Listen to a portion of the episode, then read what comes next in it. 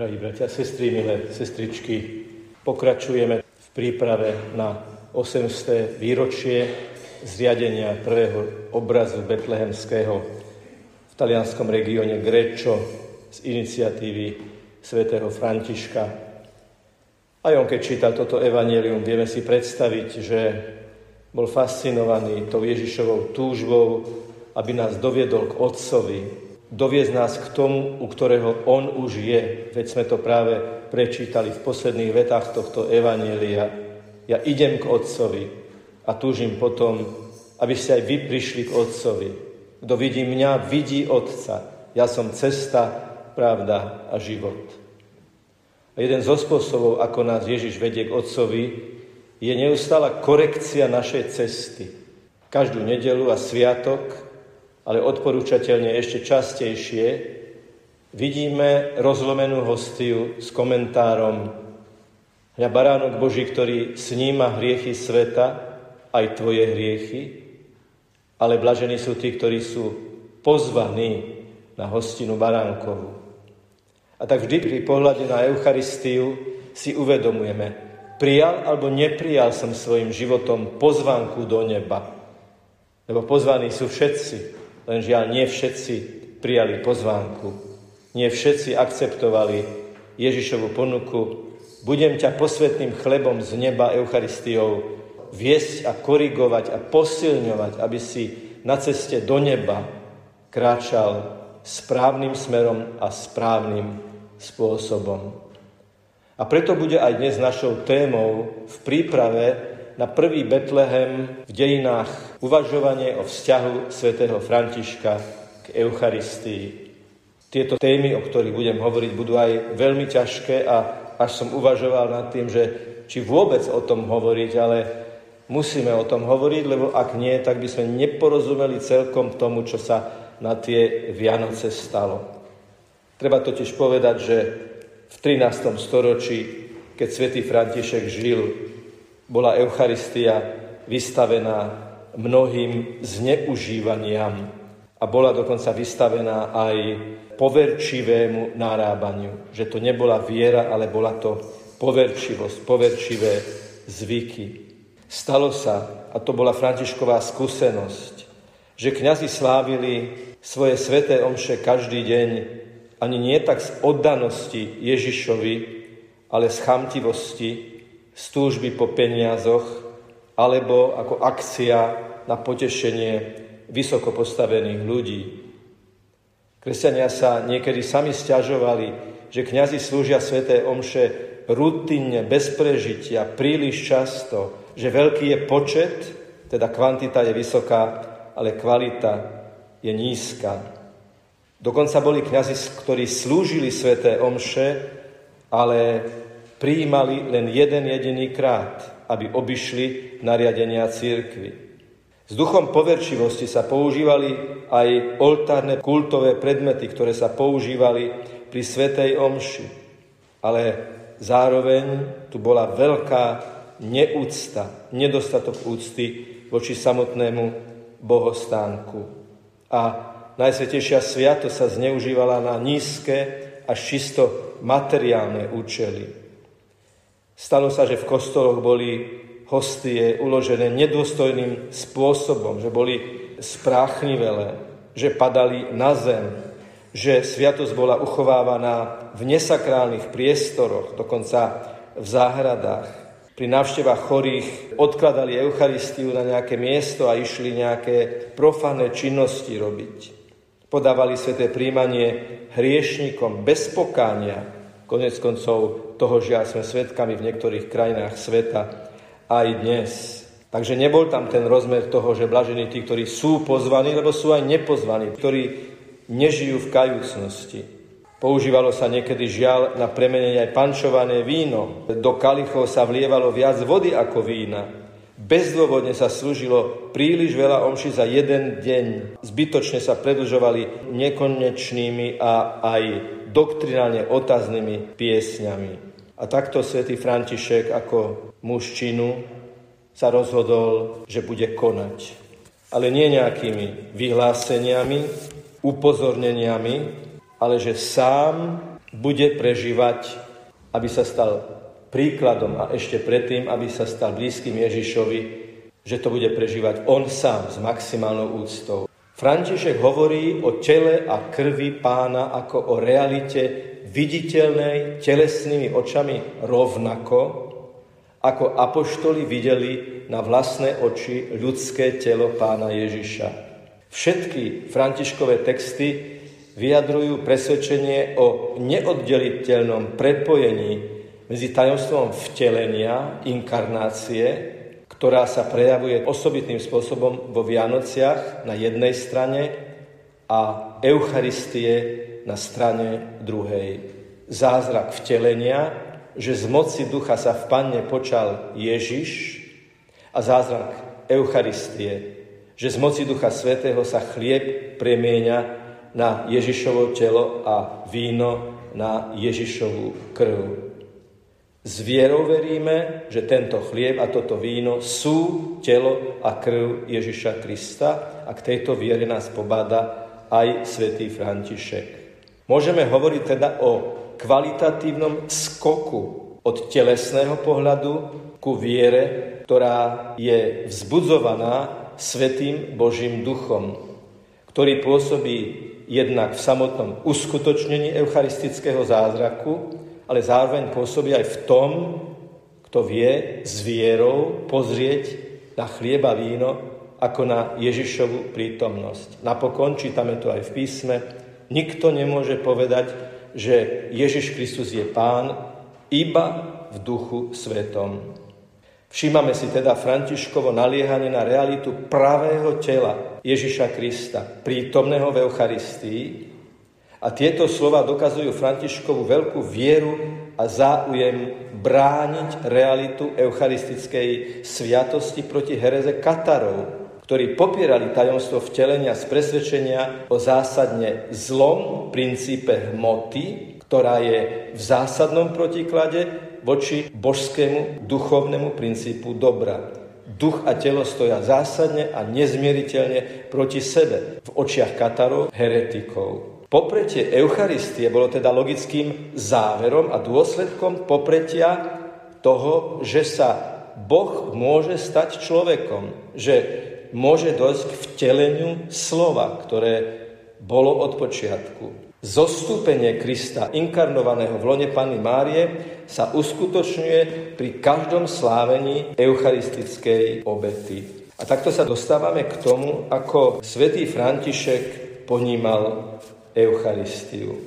Tak predovšetkým veľmi pozbudzoval druhých a sám sa pokiaľ možno zúčastňoval na Svetej Omši každý deň a veľmi často pristupoval k svetému príjmaniu, čo bolo mimoriadné v 13. storočí, pretože laici v podstate príjmali len na Veľkú noc. Bol to príkaz. Jedenkrát do roka pristúpiť k svetému príjmaniu. O to viac prekvapuje, že svätý František pristupoval k svetému príjmaniu veľmi, veľmi často.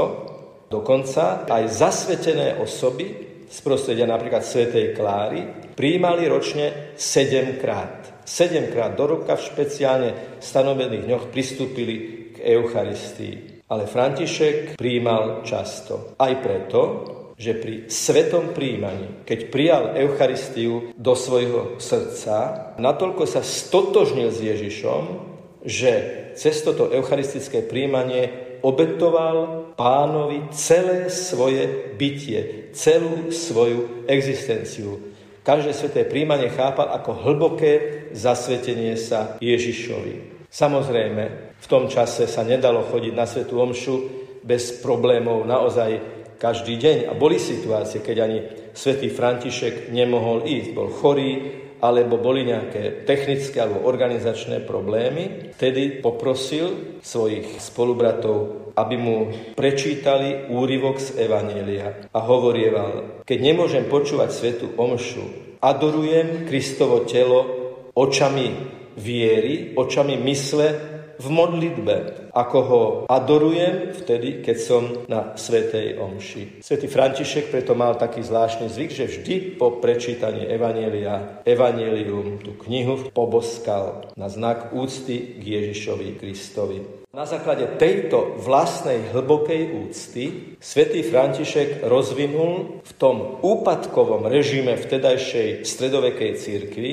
tu musím povedať, že zase je to nejaká prevažujúca tendencia. Nie všetci kňazi takto robili, ako som to opísal. Nie všetci diakoni takto robili, nie všetci laici. Ale bola to určitá znepokojujúca a prevažujúca tendencia a zdá sa, že v oblasti, kde žil svätý František, to bolo tiež veľmi markantné. A tak so svojimi spolubratmi sa rozhodol, že budú po kostoloch roznášať vhodné nádoby, hoci sami žili veľkú chudobu, dokázali získať kalichy a ciboria na telo a krv Kristovu dôstojné pri slávení Svetej Omše. Môžeme naozaj hovoriť o liturgickom apoštoláte cez konkrétne gestá, ktoré mali vyjadriť úctu voči reálne prítomnému Ježišovi v Eucharistii. A takto chcel František aj takýmito gestami, ale aj slovami vychovávať kňazstvo, hoci sám kňazom nebol, ale aj samotných ľudí k veľkej, nesmiernej, maximálnej úcte voči eucharistickému Kristovi. Svetý František, keď chodil kázať, mal pri sebe metlu a keď videl nejaký kostol zanedbaný, bez veľkého hromženia, nadávania a kritiky ho sám vyupratoval. Lebo to bol Ježišov dom, to bol Kristov príbytok a si to zaslúžil. Ale čo je veľmi zaujímavé, napriek tejto kritike svätý František veľmi naliehal, aby mali jeho bratia, ale aj ľudia mimoriadnú ústu k samotným kňazom, žiadal, aby sa vždy pred nimi aspoň hlavou uklonili a poboskali im ruky, kňazské ruky a dokonca, možno nám to prípadne trošku bizarné, ale aj ku koňovi, ktorý niesol kniaza z Eucharistiou, mali vyjadriť svoju úctu, lebo to bol tiež prostriedok, bol to niekto, kto prinášal Kristovo sveté telo. Svetý František sám mal veľkú úctu voči kňazom a diakonom a možno, nemáme to potvrdené, aj preto sám sa necítil byť hodný prijať kňazskú vysviacku. Aj v samotnom testamente František hovorí o svojej hlbokej úcte voči kňazom. Keď niektorý z kňazov nechcel, aby v jeho farnosti kázal niektorý z Františkových bratov, inštrukcia bola okamžite posluchnúť a ísť preč, rešpektovať tento zákaz. Žiadne revolúcie, žiadne protivenie sa, žiadne konflikty. Ak to kňaz nechce, tak tam kázať nebudeme. A čo bolo zaujímavé a pre našu dobu možno aj trošku také cudzie, František jednoducho tejto úcte odmietal pertraktovať hriechy kňazov, pretože v nich vnímal Božieho syna. Kňaz reprezentuje Ježiša Krista a preto nebol ochotný sa s kýmkoľvek rozprávať o hriechoch kňazov.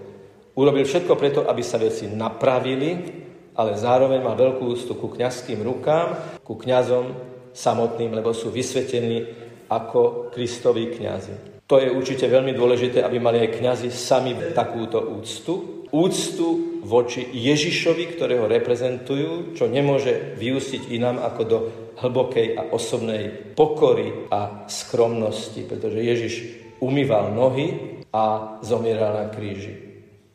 Na začiatku svojej konverzie mal svätý František veľmi priateľský vzťah s kňazom, ktorý pôsobil v San Damiano. A hneď ako sa stal ten zázrak s krížom, keď ukrižovaný k Františkovi prehovoril oprav môj dom, tak okamžite získal peniaze na olej do lampy, ktorá odvtedy mala horieť pred týmto krížom, ktorý je vlastne takou veľkou nádhernou ikonou.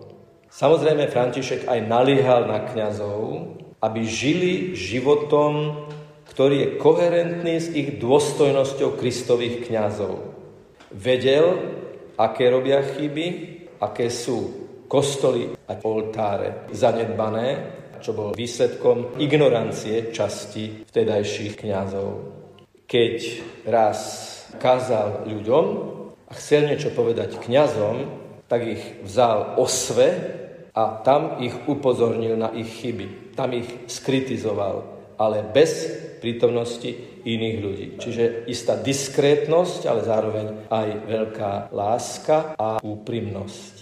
Na pozadí tohoto všetkého, ako si lepšie rozumieme tomu, že tá betlehemská noc, tá Vianočná noc v roku 1223, čiže pred 800 rokmi, sa odohrala ako eucharistická slávnosť. Oltár boli jasle a omša sa slávila na jasličkách. To bol oltár, na ktorom kňaz slávil. A je tu veľmi dôležitá okolnosť, Svetý František sa špeciálne obrátil na svätého Otca, či mu takéto slávenie dovoluje. Svetý František mal nielen veľkú úctu ku kňazom a kňazským rukám. Svetý František mal veľkú úctu aj k cirkvi ako inštitúcii a k hlave cirkvi pápežovi. Čiže nešlo o nejakú voľnú partizančinu liturgickú, ale o vopred vyžiadané, povolené slávenie, kde sa narodenie Ježiša Krista počas betlehemskej Vianočnej noci zlúčilo s eucharistickým slávením. Živým Betlehemom bol oltár a ten oltár boli jasličky s povolením pápeža. Čiže v úplnej jednote s církvou. Takto sa vlastne dostávame o ďalší krok ďalej, keď sme minule hovorili o vzťahu svätého Františka k Panne Márii, tak vlastne pokračujeme v tejto línii, pretože tým prvým oltárom, tým prvým bohostánkom bola Panna Mária, Dom Zlatý, Archa Umluj a tak ďalej. Jej hovoríme v litániách. A tuto pokračujeme ďalej v Eucharistii. Je to pokračujúca inkarnácia. A čo je na tom celom najfascinujúcejšie, milí bratia a sestry, je, že tu za niekoľko minút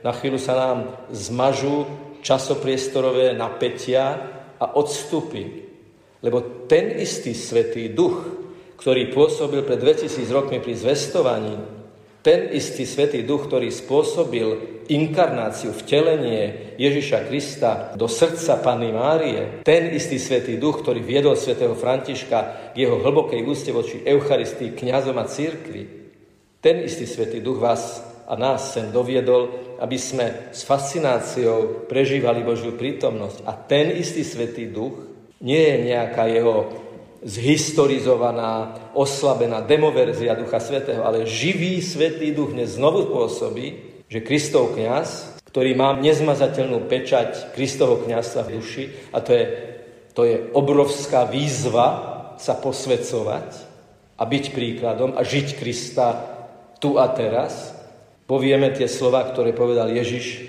na poslednej večeri, toto robte na moju pamiatku, toto uskutočňujte na moju pamiatku, toto realizujte vo vašom časopriestore. A že keď my dnes túto májovú nedelu popoludní budeme hovoriť Ježišové slova, oni majú silu, akú mali vtedy, keď ich hovoril Ježiš. A teda chlieb a víno sa skutočne a reálne pod účinkom vanutia Svetého Ducha premenia a preto budeme klakať a preto po, po svetom príjmaní nakrátko budeme adorovať Ježiša v našom najhlbšom vnútri, v našom srdci.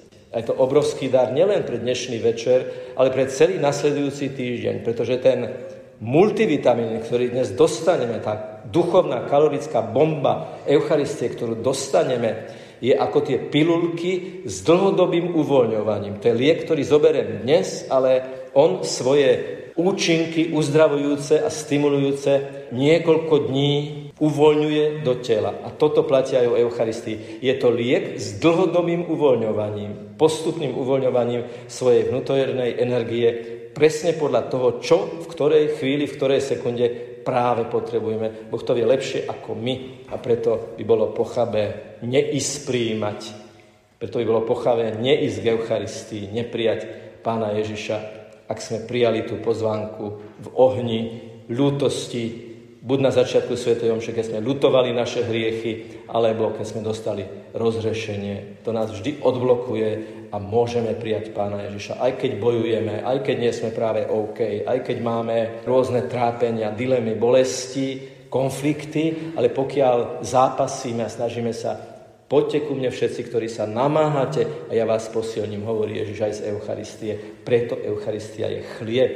Je to chlieb na cestu, je to chlieb na posilu, je to chlieb na pozdvihnutie. Tak, tešme sa na to, čo za niekoľko sekúnd, za niekoľko minút naozaj zažijeme.